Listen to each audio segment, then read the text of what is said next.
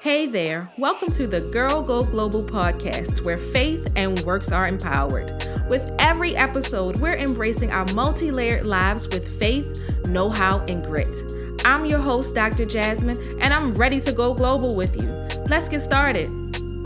Welcome to the Girl Go Global podcast where faith and works are empowered. I'm your girl, Dr. Jasmine, and I'm so excited that you decided to join me today. This is the community where we join our faith and our works to live out our courageous life for which God created us. So if you are ready to step into your power, step into the calling that you feel within, this is the place to be, the Girl Go Global community. Don't forget to subscribe to our mailing list, our blogs. We got a lot going over here, going on over here in the Girl Go Global community. Don't forget to roll back some of those podcast episodes. Check out my book, Your Heart Rhythm Surviving Singleness with Faith, Know How, and Grit.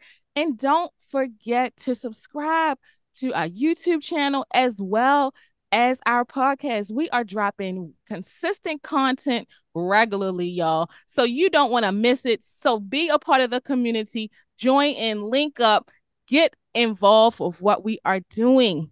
Today, today, today, I'm so excited to have with me a dynamic guest, y'all. I have with me Miss Ally Henny. Ally is a writer, speaker, advocate minister and vice president of The Witness, a Black Christian collect- collective, an organization committed to encouraging, engaging, and empowering Black Christians toward liber- liberation from racism, y'all. She has her MDiv. She's been to seminary. She focuses on racism. She focuses on cultural identity, reconciliation, and she hopes to lead the church someday. I'm so excited to have Ally with me. She is also author of I Won't Shut Up Finding Your Voice When the World Tries to Silence You. Miss Ally, would you please, please, please introduce yourself to the Girl Go Global community? Hi, everyone. It's an honor and a pleasure to be here with y'all today. Um, yeah, I'm looking forward to our conversation. Thank you. Thank you so much. I want to jump right in, and I'm so excited you decided to join me today. This is going to be great. This is going to be a topic that I haven't discussed with anyone other than around my couch, right? So I'm bringing this conversation to the podcast. This is something that is very intriguing to me. And so I just want to jump right in. Tell us why we shouldn't shut up, Ally.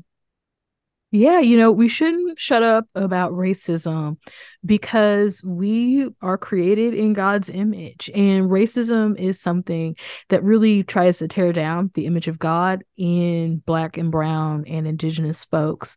And so it's important for us to speak up against that. It's important for us to push back against that. And really, you know, to just find your voice and to discuss these types of things, even whenever the conversation can maybe be difficult, whenever it can maybe, um, you know, maybe cost us something. I think that it's important to let people know that we are here and we are important and we are deserving of dignity and respect and to you know not just like sit down and take the things that that um, racism and that people who do racism want to try to throw onto us. I love that. I think the spin that you put on it is you talk about um, I do believe within your book, you know, in the church, right? The this how racism may show up in the church. So some of us may understand how we experience racism from day to day, you know, in our in, in a work setting, um, and out just outside moving about in the culture, right? But I do I do think you put a spin on it or add a added layer, a nuance, if you will, because you you do talk about racism in the church. Can you tell us more about what you talked about in your book, what that means, and how you're adding value to conversations on that topic? So I would say that, you know, the church is more of the setting of some of the racism and stuff that I experienced. And I talk about racism within within American Christianity a bit in the book, but um as somebody I've been in vo- vocational ministry for about 20 years now, mm. uh, close to close to 20 years. Um and so yeah it's just something that that that's sort of my setting. So whenever you talk about like the workplace or you talk about like you know with with people whenever you're just kind of out and about or whatever uh having you know, lived and grown in um predominantly white towns i spent i grew up in a in a white uh, t- tiny white uh, rural town in Missouri. Went to college um, in Springfield, Missouri, which is the third largest city in the state and so that that city um whenever i started living there it was like greater than 95% white. I think it's down to like maybe 88% white now. Mm-hmm. Um, but it was like great. It was like 95% white or greater, I think, whenever I first moved there, um, over about about 20 years ago now and so um, I live in Chicago now. I live on the on the south side of Chicago now. So my context mm. is um, is much different now. It's been much different since I since I've moved here. But most of the places where I've lived and, and have spent my life, I've been in contexts where um, I've had to I've had to navigate being around white people and around people who um, who are doing racism effectively. And so um, the way that the church sort of intersects with mm. that is that whenever I was in college, um, I started attending a predominantly white church. And so I ended up going to this church, ended up becoming a staff member.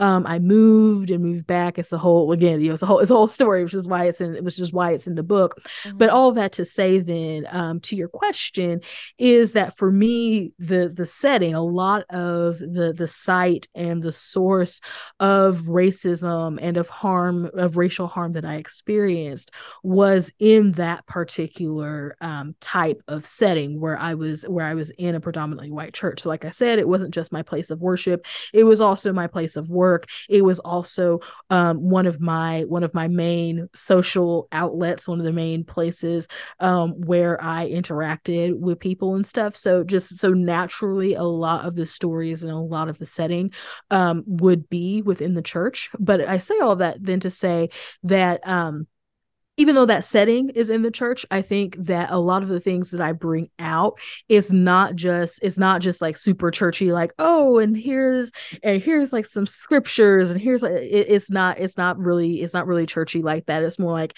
here's the setting and here's some commentary on how american how white american christianity perpetuates some of these things but really this can happen anywhere mm. and these types these types of experiences i really really feel like people would be able to relate to many of the experiences that even though there's some there's some things that um, are colored by the fact that oh this is this is a church that this is happening in. This is like a prayer meeting that mm-hmm. somebody is doing something racist in. This is your place of work that happens to be a, a, a church that you're that that I'm sharing these experiences from. I think that there is an anywhereness to to all of this that I think other people will find um, people who even maybe people who are non-Christians. I in fact I know that that non-Christians have found um, a deep sense of resonance with the things that I've pointed out even though that setting is is uh, church so i think that you know people uh, your your listeners and stuff and, and readers of this book will find a, a, deep sense of resonance that again you know even though it might not be your place of worship that you've had these experiences um there are my experiences that I, that I talk about in this book will rhyme with your own experiences. And I and I talk some about just even how to um, how to navigate some of that how to evaluate some of the institutions and things that you're part of mm-hmm. um, and just I, just really giving um, uh, talking about my experiences and really getting into some of the heart of it but mm. also getting into some some practical ideas and and tips and that sort of thing okay okay that makes sense how would you define white american christianity you know we hear a lot these days about white evangelicals. You know, we hear a lot of different terms, and I don't know if we all understand definitions of what that exactly means and how, how what the intersection of that means, how we define it. You know, some of us go to uh, multicultural churches. You know, where's it? So, how would you define that, and why did you feel it so important enough to kind of bring it out in your book? Yeah, so that's a great question. You know, um, I think that there's multiple that there's multiple layers of it. Mm-hmm. So first of all, I'll I'll actually kind of start um I'll start from a different place. So instead of starting from the from the point of like what makes a church a white church, I'll start from the point of like what would define like a black church or mm, okay. a church that is a, that is a non-white church and so of course you know we have um, some of our um, historic black uh, churches and denominations that those um, are things like you know the AME the, the African Methodist Episcopal Church um, mm-hmm. African African American African Methodist Episcopal Church Zion. Um, you've got, you know, you've got the Church of God in Christ. You've got the the National Baptist um, Church because uh, yeah, I believe that they that they are historically like I was confused National Baptist and and American Baptist. So forgive me out there. And they and the, both of those denominations might be black, but for but forgive me if I if I miscalled those. But I remember I used to go to a Baptist church that we sang out of the um, National Baptist National Baptist hymnal or something like that, or National American Baptist hymnal or whatever. I can't even remember the name of it, but y'all know what I'm talking about. Yeah. If you know, you, if you yeah. know, you know the the the red the red hymnal. Oh, yes. you know if you if you know if you know what I if you know you know. Um, but there's some different denominations and stuff and and churches um, that were that were founded um, for black people by black people and um, led by black people um, you get into pentecostalism. I mentioned church of god in christ. Uh, there's also um, the pentecostal assemblies of the world. There there are dozens, dozens. you know dozens. of, of denominations. Um, but then within that you also have what um, my friends at the witness my friends um, jemar tisby and tyler burns um, on their Pass the Mic podcast they talk about um, the expansive christian the expansive black christian tradition. So whenever you start to get into that, you start to get into um, churches or denominations um, that maybe they were either you know started by white people um, or uh, the majority of churches might in the denomination or whatever might be might be uh, white or might be another another ethnicity.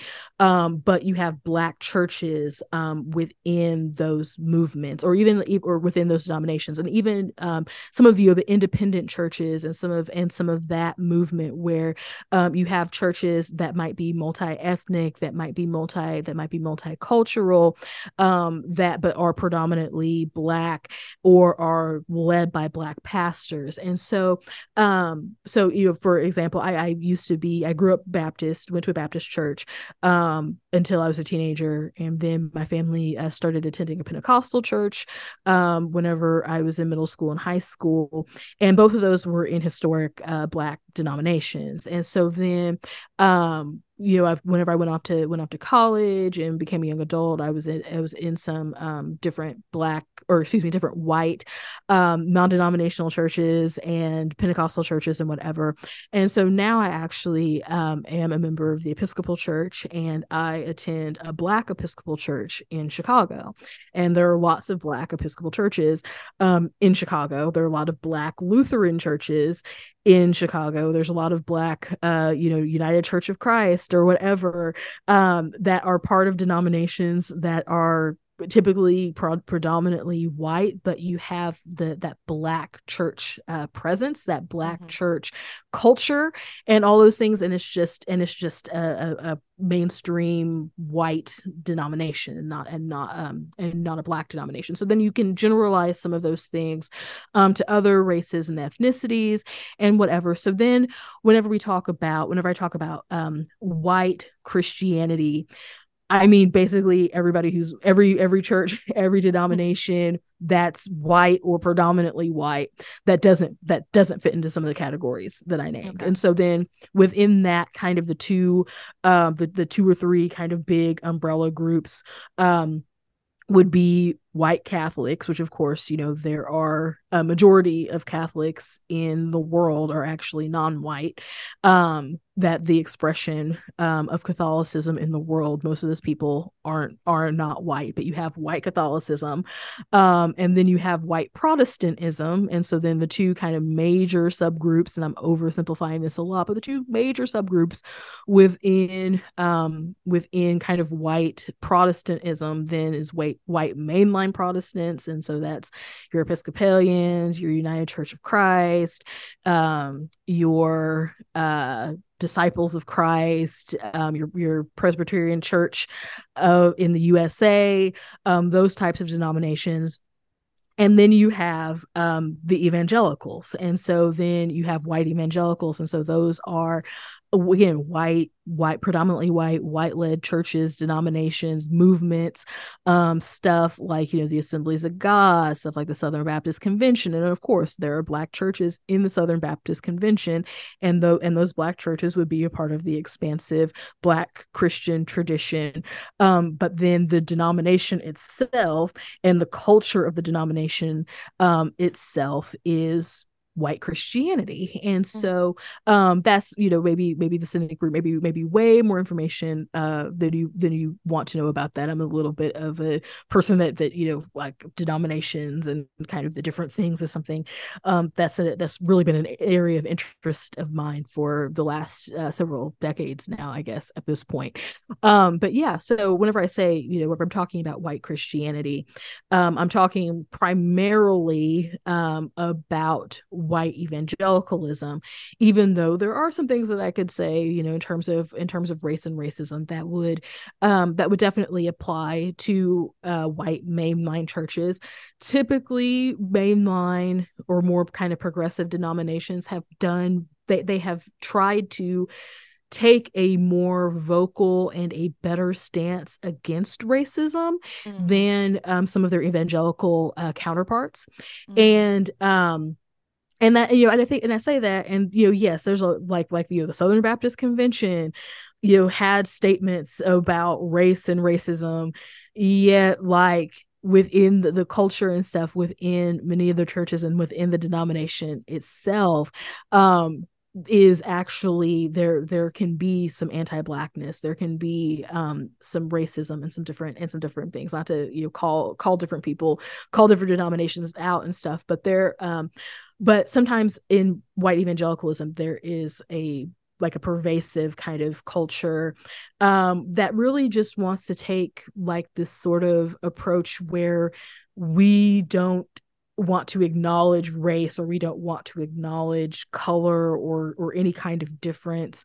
Because in doing so then um that that would that would sometimes cost them something. They would have to deal with their very difficult history, or they would have to deal with um, some of the ways currently that they're treating uh, people from historically excluded uh, racial and ethnic minorities. And so it's really kind of a, a pandora's box uh, whenever you really start to start to get into it of just kind of what what some of these differences are but also um, really just kind of the the posture of some uh, churches and the denominate the individual churches um, individual pastors but also the posture of the movements and of the organizations and of the denominations themselves. And so um, yeah so there's there's been recently just where um, we're seeing where a lot of churches and denominations and um, individuals and movements have not done well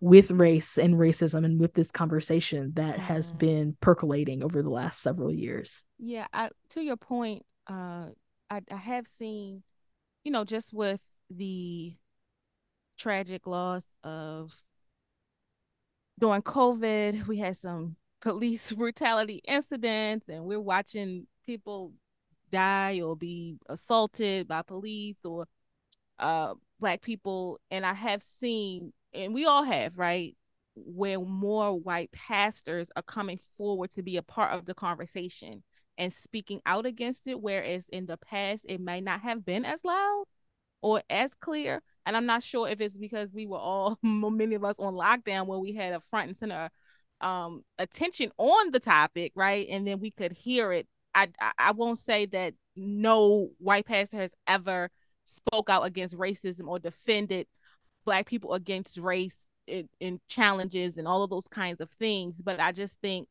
um it's just been an increase we, we started to have increased conversations around this topic. That's just a nutshell. And so um i did recently see a I don't know. I think it was a clip from one of Pastor John Gray's uh teachings or preachings. I don't know if it was a Bible study or just whether he was just talking to his congregation. He was, I think it was him. Please forgive me if it wasn't him, but he, I think he was talking about how, uh, a lot of times in these different white churches where black voices are not on boards or they are their talent is accepted but maybe not some of their intellectual property or prowess is not in such a such a way where they're among the leadership in a predominantly white church if that makes sense mm-hmm. what are your thoughts there do you talk a little bit about how how we can be the choir director we can be the organist we can be the praise and worship leader right even maybe yeah. we can be on the mm-hmm. creative side around mm-hmm. what goes mm-hmm. on in the church and maybe we can do certain level of ministry outreach but we're maybe not seen as part of the leadership ranks in ministry as far as the ministerial staff or even executive pastor. Uh, you know all the, i don't know all the different layers. You probably know more than me. I've been in church all my life but you know. Yeah um, you know does that make sense? Yeah, yeah, that make that makes sense. And you know, this is something that I discuss, not even necessarily directly um as it relates to church, but just like in general. But again, this applies directly mm. to the church where oftentimes black people are in organizations are used as as window dressing mm. and so we're just sort of used as like oh look here you exist and this place is diverse. So here more people more black people come and be part of our organization. See we're not racist. And um but then we're not we're not at those tables and in those meetings and in those spaces where we can actually um, determine and exercise self determination for how the organization is going to handle race and racism and how they're going to deal with different things.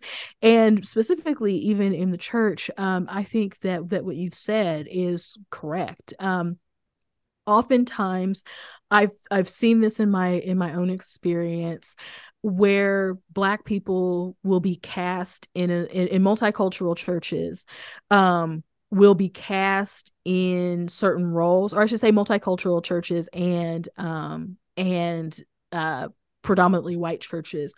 Black folks will be cast in certain roles and um, so it is always very stereotypical it's always either something that is that has to do with music or it has to do with caring for people mm-hmm. so it's so we are we are good enough to be the care pastors at the church. We're good enough to work in the nursery. We're good enough um, to to do something, even like administrative type stuff, where we're where we're organizing stuff and getting and getting people together and doing that sort of thing. We're trusted with those types of things.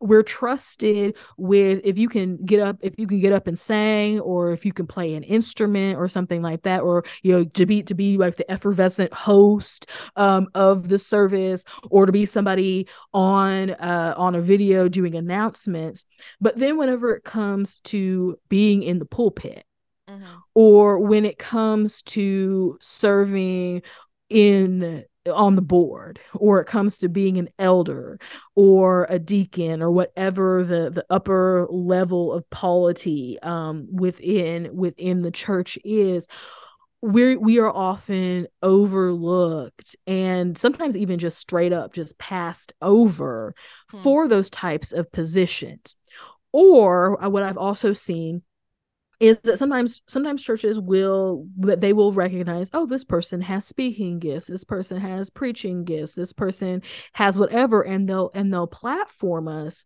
but then sometimes it comes it comes with stipulations right so it comes with you know you've got to you've got to change something about yourself in order to make everybody feel comfortable with you being here. So I've I've seen this before where um I, I've I've seen it where in a multi-ethnic church you might have somebody who they started out and maybe they started out singing on the worship team and you know the way that they dressed the way that they carried themselves or whatever it was fine for being on the worship team but then whenever it's time for that person to be to be quote unquote like promoted within the church. So okay you know we're going to let you speak. We're going to we're going to let you um lead a, a, a small group or we're going to let you um you know be a campus pastor or something like that. Well you know you got to you got to change. You know you can't you you can't you got to change how you talk. You got to change how you dress. You got to change how you do that type of stuff.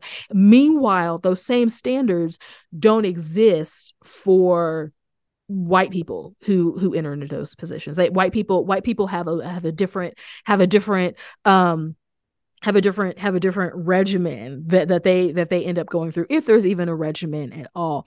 And i've seen and i've seen so many times where almost like whenever we bring ourselves whenever we bring our culture whenever we bring whatever to the table um our our culture, our slang, that type of stuff is good enough for marketing. It's good enough. So I mean, I've seen churches use you know use Black English as a marketing tool. They'll be be mm-hmm. like, oh, you know, we're we're gonna we're gonna have something. You know, we're gonna we're gonna say like we out here talking about our talking about our small groups, or you know, where's my people at? Um, where where not not where's my people at? Where my people at? Mm-hmm. Talking talking about you know promoting promoting small groups or promoting an event or something at the church. But then whenever it comes time for black people to bring their full selves and their thought and their and the way that they live and do and be it's all of a sudden oh well you know what if you if you want to hold a certain position in the church well you know i can't have if, if you want if you want to uh you know be a speaker in the church well you know i can't have you you you can't you can't be wearing a baseball cap now mind you all the white dudes are wearing baseball caps all and up and through as a part of their as a part of their uniform um at the church. But all of a sudden you know the the black the black preacher or the black pastor whatever you know he can't he can't wear a cap or you know he can't he can't dress a certain he can't dress a certain way. You know he can't have baggy pants or you know he can't wear sneakers even though everybody else is do is doing that right? And so sometimes you know we we end up in these cast in these roles. And whenever um we break character essentially for them that presents that presents a problem. So it's like you are cast as you are going to be the black person who cares for everybody. So you're going to be the black couple that's the care pastors in the church. And so you're going to deal with all if, if people are having marriage problems in the church we're going to send them to you. If people are having are having issues um with with different with different things um that we that we think might be like life altering issues um we're gonna we're gonna send them we're we're to send them to you. Um somebody somebody dies somebody has a baby or whatever we're to we're to send them to you. And we play those types of roles. But then you know the moment that somebody tries to step outside of that role or say you know like i've i've been i've been serving here i've been whatever you know um what about what about being you know actually on like the church staff? What what about getting paid? What about what about uh serving in a governing position within the church? All of a sudden whenever, whenever we come out whenever we try to, to try to come out of that role that they cast us in then all of a sudden it's like well you know we're not sure and well you know we'll have to consider it or well you know we have to we, we'll, we'll just have to take our time. We've never done something like this before. But the but the level but that level of thought is never put in it when it, put into it whenever um it's not a black person. Um and i've and i've seen that happen so much and so many different types of ways within the church and it can be it can be very frustrating and it can be uh very disheartening um whenever that whenever that happens within again you know whether it's a predominantly white or whether it's a, a multi-ethnic church. And it's stuff that sometimes you know people their their mindset about it because like because there's some people that you know i really think that they that they are that they are trying mm-hmm. to not be racist they're trying to to be thoughtful and considerate and all these other types of things um but just in the execution of it they end up doing more hurt and harm to people um because you know they're they're making a, a big deal out of something that really shouldn't be made a big deal out of. It's like if you if you care if this is a multi-ethnic church and um you know you have a value of anti-racism like you have a stated value of anti-racism um, um, it shouldn't be a big deal to promote a black person or to put or to to have black people in positions of power. Um, but I've just I've I've seen and experienced so many times where you know we get sometimes people say that they're anti-racist or that you know that they that they care about these issues but and and they might care about it at a heart level and they they might you know their their heart might be um to be something but then whenever it comes to actually practically doing it um they they don't want to do the work that would that would actually take to create an environment that is safe that is that is loving that is that is caring and a lot of times I'll say this and and then I'll hush up but you know mm-hmm. a lot of times um the environment in in these types of churches it becomes one of sacrifice for black people i'm saying people of color but really i mean i can speak especially to especially for black folks um it becomes where where you're you're coming into that space. And um, again you know speaking from my own experience often there's a there's a tremendous amount of sacrifice and a tremendous amount of um, things that we that we experience and weight that we carry from our experiences with just people just being racist and saying and doing things um saying and doing things that are that are harmful. Um you know the church that i attended i i was not there. I was not part of this group but um a friend of mine uh talks about how we we went to the same church for a while. And she talks about like how her and um a group of other black ladies were just standing around at the church drinking coffee and laughing and having a good time. And somebody in the church a leader in the church came up to them and basically basically was like you know like it's like i'm glad that you all are hanging out and you know having a good time whatever but can you not do this here?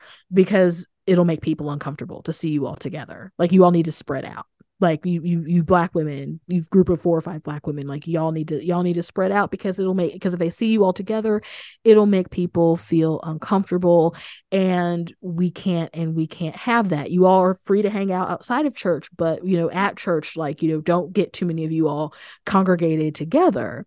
And like fam that's racist. Like because you're not you're not saying that you know to anybody else. You're not going up to all these all these groups of four five and six you know white women. You're not going up to them and telling them hey disperse. Hey you know you don't don't you don't have too many of y'all together up in here because it'll it'll start to make people uncomfortable. They weren't they weren't doing that to anybody else but they were policing black people at that at that level. And then there's so i mean this i have stories in the book and i have stories that, that aren't in the book but, but there were so many i had so many experiences or know of so many experiences like that. And again you know this is in a place where people if if you said um you know do we care if multi-ethnic church you know one of the most diverse churches in in their city and if you said to them like, "Oh, well, this is racist," they would be like, "Oh, no, no, like we we don't want to be racist. We don't like like we we want to be anti-racist and all this other type of stuff." But meanwhile, you got people you got people doing that type of stuff, and um, it just creates this this thing for us. Then whenever we whenever we hold that space with people, um, that sometimes it can become a bit of a burden, and it be, it can become a bit a bit difficult, especially if you're someone who is is conscious about race and racism, and not all of us are. Mm-hmm. Um, mm not all not all of us are but if you're conscious of of certain things it can certainly become it can certainly become difficult I, I totally agree. I have not. I'm in a DMV. Um, I wouldn't say that there are a lot. Well, I don't want to just generalize, but I'm just thinking about uh, many of the. I guess I would say most well-known churches. Um, as far as the diversity and the multi-ethnic, you know, congregations, there are some. Mm-hmm. Um, there are some, but one in particular led by a black pastor. So he has a different context for what's going on out in culture. But I haven't had the pleasure of um, being a member of a multi ethnic church. I do. My mom actually was going to a multi ethnic church, and I have visited many times with her, but I didn't get that same sense um, around some of the topics that you're sharing. They did have you know, it was very, very diverse. Know, with black people in leadership, Hispanic people in leadership. You know, it was very, very diverse, and I did not get that sense. There was one time when he said something and it kind of piqued my my made me raise an eyebrow. Um, a white pastor, but that didn't negate all of the good. And and some of it, when I'm just hearing from what you're saying, couple of thoughts come to my mind. Is some of what people perception are of black and brown people is just that a perception of what they've been taught and it's been so ingrained as part of their nature that to view people as you know a group of for example a group of black women can't congregate have a nice chat in the hallway and that's intimidating for some reason. Why does that intimidate you? I don't know that i understand that i don't know that i will be able to process that but it just seems to me that it's a part of their nature. And i think one of the most glaring things that i'm hearing from what i'm hearing you say because obviously i haven't had some of the same experiences or even talked to people and they've shared those things right? So um, one of the most glaring things is, you know, as we're seeking the Lord, as we're building relationship with God, you know, when we when we when we get to heaven, which is the ultimate goal, we all live in to live again, right? It is mm-hmm. not going to be just white people, black people. It's gonna be a it's, that's that's the most multicultural experience that many of us will ever have. If when, when we're blessed to, to see Jesus, if that if that makes sense. So we need to be asking the Lord to even black people drive out some of those things that the trauma from some of these experiences and and and, and if if if you are uh, a white person or if any other race and you have these judgments against people of color or people, black and brown descent and all of that we need to be asking to be more like christ you know, and to drive out some of these perceptions and sit down and just engage with other people so you can understand people. Because just like we they have perceptions, we can have some perceptions, you know. You know, so it's just hard. We make these judgments against each other and things of that nature. And it's just hard to just process that we're living in this world where we've we we have we've come so far, but yet we haven't, if that makes sense. Mm-hmm. And I just wish that we would be intentional about seeking the Lord in that way. Because when we are worshiping, we shouldn't be thinking about going to church. We shouldn't have to think about some of these things, but we're all human. And it's such an interesting con- concept that you've brought out. It's such an interesting topic to just even discuss and even put on, on words in in a book, really. Um, we haven't even delved into this whole racialized sexism you know that's a whole mm-hmm. it's, it's it's obviously um a lot of you know racism in different settings as you say. I like the way you term that that, that was your setting. You know my setting was in maybe more corporate so to speak if you will. Um but i say all that to say this is just a good conversation. Hey global girls i'm talking to miss Ally Henny i'm talking to her. We're talking about a lot of things but in particular we're talking about her book her book, I Won't Shut Up Finding Your Voice When the World Tries to Silence You. And so, Ally, as we continue this conversation, which we're about to wrap up, but I just have a couple more questions for you.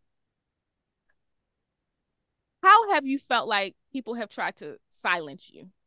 If that, or silence us, silence Black people, silence Brown people, silence women, Black women. How have you felt that the world has tried to silence you. Oh goodness, that that is well. I mean, it's it's an expansive enough topic that I wrote a, a, book about it. But I'll say, um, I guess the short answer to that is just really because of the pervasive culture of racism, um, of of white supremacy, of white normativity, of that sort of thing in our culture. I think it creates the situation where, um, anything that isn't uh that that doesn't fall into what whiteness says that it should be or how it should be or how it should talk or how it should act or whatever um, is often is often silenced is often marginalized is often pushed to the side. And so as a as a black woman as a person who grew up in in my black culture and has been in touch with my black culture um, for my entire life there are aspects where I realized that just the way that I thought, the way that I existed, the way um, that I lived and moved and, and had my being, it didn't match up with the way that the dominant culture said that it should. And so mm. there's an effect that uh, that it has the effect of silencing people. Mm. That's awesome. I mean, that's just an awesome thought to like really, really bring out. But that's also more, even more awesome that you decided like I'm not going to shut up. I'm not going to be quiet. I'm going to build a basically your speaking platform uh, around this topic because it's just that important.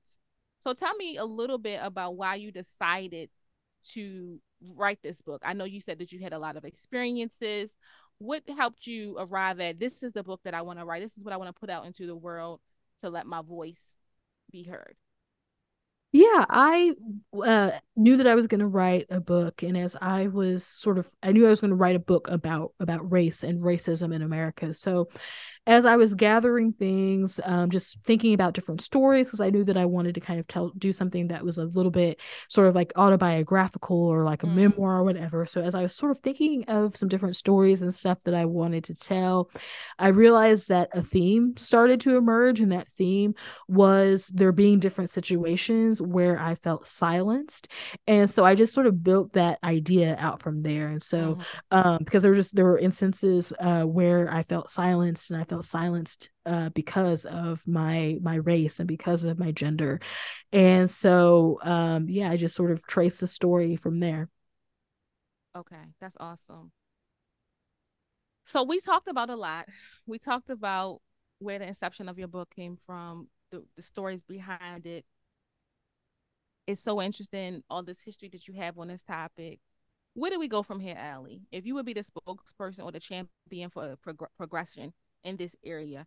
How can we move move ahead? You know what tips tools and strategies do you have? I mean just two or three or, or one. What's the biggest um strategy that you can say to black brown uh white people about moving forward in this space so that way we can get towards our end goal which is to to commune to to to walk out the great commission which is to oh, oh, take the our faith and join together and to worship God. We we we we serve one God, right? So in in, in the Christian community, right? So what's the answer? What's the strategy to move us forward? Is my question.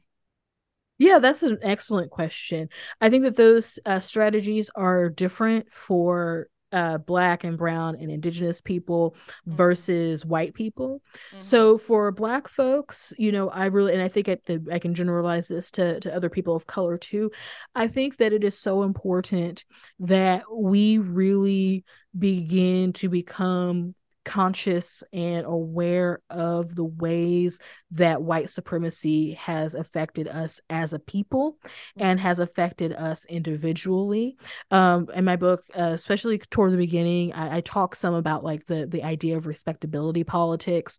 So this idea that if if we conform to white culture or white ways of doing things, then that will lessen our oppression. And so we just sometimes we have these ideas about like well you know if people would just pull their pants up or you know people would just you know not be so loud or mm. blah like just d- d- those different types of things that we always hear oh well the, the fatherless homes even though black men are way more involved with their children even if they don't live in the home they are way mm-hmm. more involved with their children than any other than any other race but we have these narratives yes that that we that we tell that we tell ourselves and that we tell ourselves like as in our individual selves but that we also tell ourselves collectively that um, we try we try to really like police one another and mm. police mm. and say well you know you've got to you've got to say and do and act and be and a lot of the times whenever we're doing that is coming from whenever you whenever you really start to trace some of the mentality behind it you see well you know a lot of this is rooted in stuff that we learned on the plantation and some of them are things that we did to survive mm-hmm. on the mm-hmm. plantation. Um, but some of these, some of the, the thought is is white supremacy thinking. It's it's white uh, dominance thinking. It's it's all this type of of just kind of wrong headed ideas about how we should live and move and have our being in the world. And so I think that mm-hmm. it's important for us to become conscious of those narratives that we have believed, those things that which um, we we sort of cling to and kind of you know look down on other people about and and even sometimes you know make up stories about um why certain people do this thing that we don't think is good.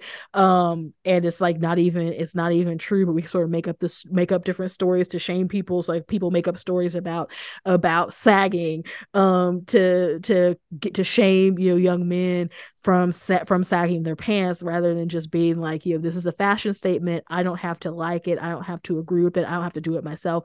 But just but like let them let them kids live like let them people live. Um if they if they i mean if you want to walk around with your butt hanging out if you want to walk out around with your underwear showing then just then like let like let people live. There are worse there are worse things in the world that people could be doing uh, like honestly. Um but you know we we make up stories and we shame one another over things where i think that we really need to gain a level of consciousness consciousness about um, these narratives and these things that we believe and why we believe them and why we participate in these things and why we do them and why we're so and why we are so adamant about um, making sure that other black people conform to certain ways. You know if you if you have a preference for you want to be you know five minutes early to every meeting fine. But if somebody else wants to show up on cp time let that person live. Again like you know it, it's you're not you're not morally better than somebody um, mm-hmm. because because because you could show up someplace you know five minutes five minutes early but anyway so i think that it's important for us to to let go of some of those things that are that are anti-black that are um, mm. um that are rooted in that in that white supremacy thinking for white folks i think that it's very important um that white people start to investigate the ways that white supremacy is in our society and has dominated our society and to also divorce themselves from white from white supremacy thinking and then there's the added step of um where again you know collecting your people letting your people know like this isn't this isn't um the right way of thinking or doing or whatever but then also the additional additional step is that because white folks are the ones who dominate a lot of the systems a lot of the structures and institutions in our society they are also they they also need to be at least in part responsible for um, tearing down those things and um, listening to people of color for how to reimagine and rebuild those things.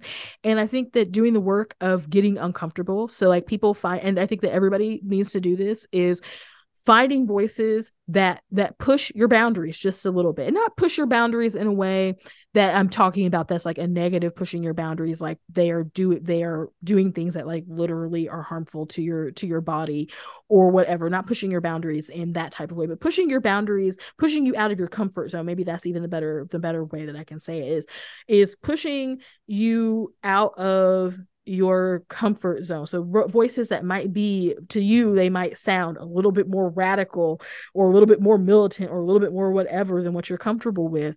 But surrounding yourself with those voices and trying to see the world through their through their perspective. It doesn't mean that you have to agree with everything that's been said. It doesn't mean that you have to understand everything that's being said. It doesn't mean that you have to implement everything that's being said and done into your life. But I think that that doing that um really cultivating space where people have a different a, a, different sense of politics or different sense of ethics than you do or or they carry out their ethical frameworks in a different way um than what you might i think that it can it can really help us to expand our minds and to see where we might be uh, partnering with anti-blackness or we, where we might be partnering with white supremacy or other mm. such things mm. wow this has been such a good conversation, very enlightening for me as a black person, right? like I said, I've gone to be a member of predominantly black churches all my life. Um, I have visited, like I said, some multi-ethnic churches. And, you know, that's a whole different conversation.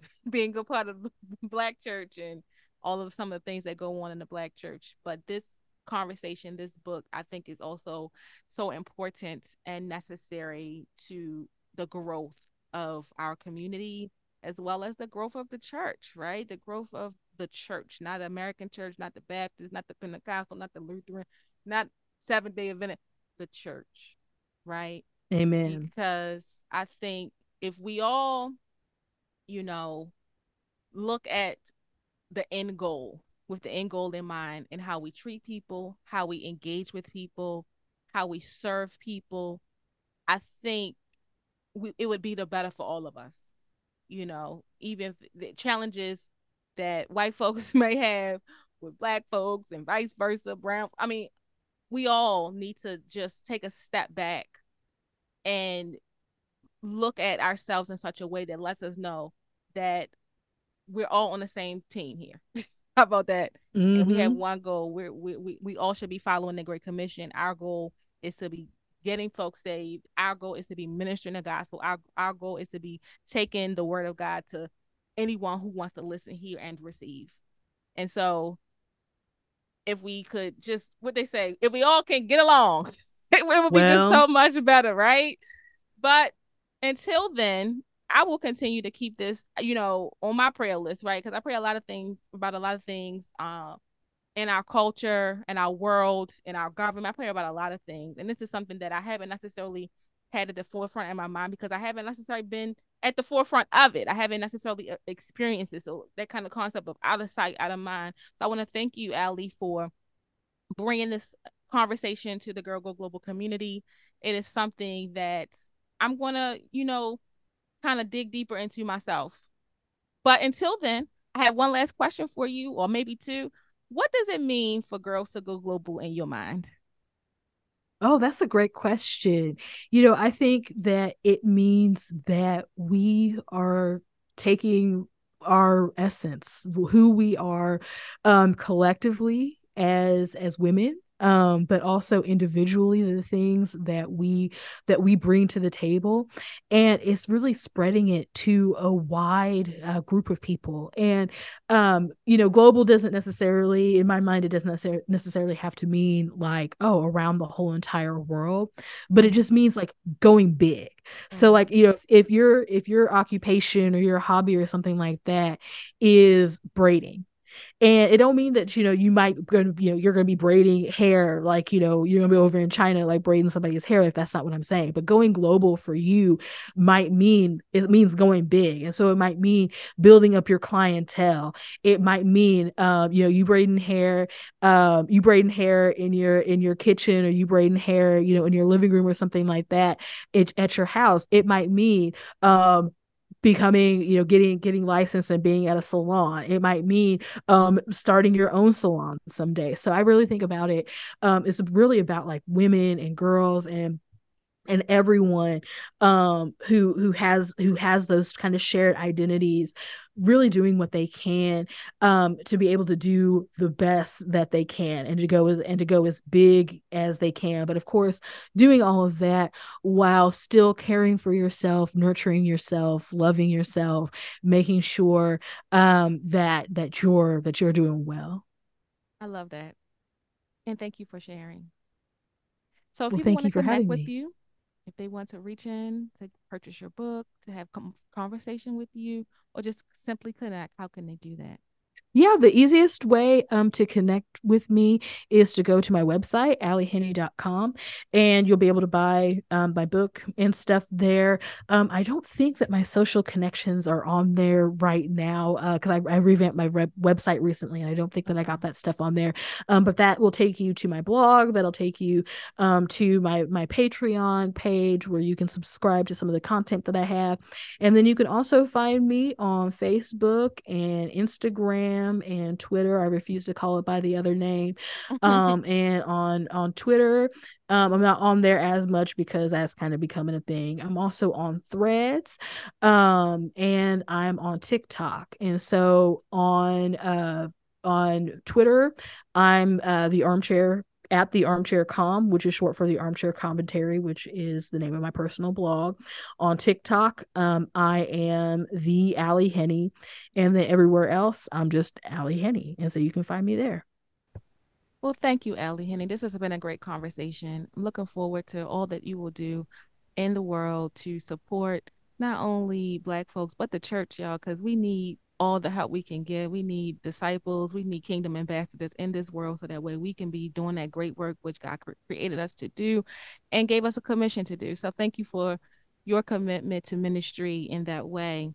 And so this has been the Girl Go Global podcast where faith and works are empowered. I'm so excited you decided to join me today. Don't forget to like, share, and subscribe. And don't forget to go global.